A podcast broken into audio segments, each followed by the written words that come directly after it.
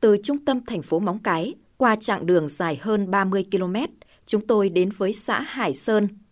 Đường từ xã Bắc Sơn lên xã Hải Sơn với nhiều khúc cua tay áo. Chiếc xe máy trồm lên như trực lao xuống vực. Tiếp tục băng hơn 2 km đường rừng, chốt kiểm soát số 26 dưới ánh đèn mập mờ trong sương giá dần hiện ra trước mắt. Pha vội ấm chè bằng phích nước mới được tiếp tế, Thượng tá Trương Minh Đào, tổ trưởng chốt kiểm soát số 26 cho biết, nơi đây chỉ cách Trung Quốc một con suối, địa hình xung quanh lại toàn rừng núi, đường mòn lối mở nhiều, nên các đối tượng thường xuyên lợi dụng để buôn lậu, xuất nhập cảnh trái phép. Với cái địa hình ở đây rừng núi thì thực ra là có sông thì rất là cạn, nước sông thì cũng chỉ ngang ngang đầu gối thôi. Thế nên là có rất là nhiều cái điểm lên mà đa số là các bụi tre thì các đối tượng người ta cũng ờ, lợi dụng vào việc đó nên người ta đi theo rất là nhiều đường còn ờ, có những trường hợp mà khi có thông tin như có đối tượng mà nhập cảnh vào thì quần chúng nhân dân người ta báo thì cũng anh em cũng phải nùng sục ở các khu vực đồi núi hoặc là ở dưới bờ suối để xem người ta có ẩn nấp ở dưới đó không. Thời tiết biên giới mùa này khắc nghiệt, sương muối bao phủ toàn bộ khu rừng cạnh chốt, nhiệt độ giảm xuống chỉ còn 10 độ C. Đặng Ngọc Minh, sinh năm 2001, là chiến sĩ trẻ được tăng cường, đã quen với công việc vất vả ở chốt. Mình tâm sự. Đợt em nhập ngũ cũng là trùng với đợt đại dịch Covid-19 bùng phát. Có thể năm nay em đón cái Tết thứ hai trên lán trại biên giới, em cũng thấu hiểu được phần nào khó khăn, vất vả của người chiến sĩ biên phòng. Em mong muốn à, đợt đại dịch Covid-19 được à, kiểm soát tốt để mọi thứ trở lại bình thường. Càng về đêm, nhiệt độ càng xuống thấp, màn sương dày hơn khiến tầm nhìn xa bị hạn chế. Sự tập trung của các chiến sĩ được đẩy lên cao độ. Vác vài bó củi thu được từ lúc đi tuần, chiến sĩ Lục Xuân Thống và Đặng Ngọc Minh nhanh chóng đốt một đống lửa sưởi ấm. Bên đống lửa bập bùng, các cán bộ chiến sĩ tranh thủ gọi về cho gia đình. Sóng điện thoại chập chờn.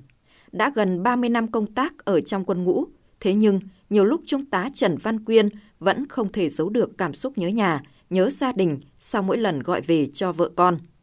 Chúng tôi vẫn phải xác định là nhiệm vụ chính trị bảo vệ Tổ quốc phải đặt lên hàng đầu.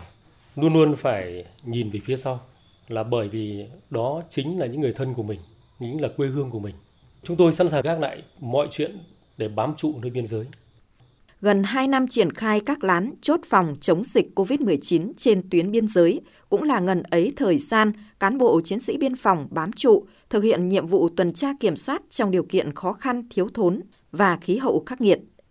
Trung tá Nguyễn Thành Lê, đồn trưởng đồn biên phòng Pò Hèn cho biết, Tết đến xuân về, đồn cũng sẽ phối hợp cùng bà con trong xã đến động viên tinh thần các cán bộ chiến sĩ trên các chốt.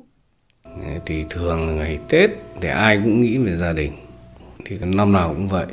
Chúng tôi đảm bảo các cái chế độ cho cán bộ chiến sĩ, đặc biệt là 10 cái tổ chốt trên biên giới tất cả những cái liên quan đến thực phẩm để đảm bảo những ngày Tết cho các đồng chí.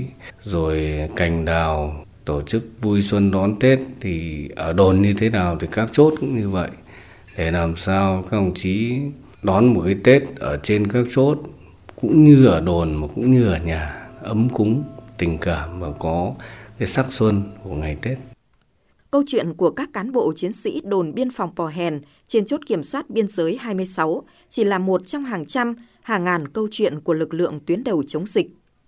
Tết nhâm dần 2022 đang đến gần, gác lại nỗi niềm riêng, những người lính quân hàm xanh vẫn bồng chắc tay súng, vừa bảo vệ vững chắc chủ quyền thiêng liêng của Tổ quốc, vừa từng bước đẩy lùi dịch bệnh COVID-19.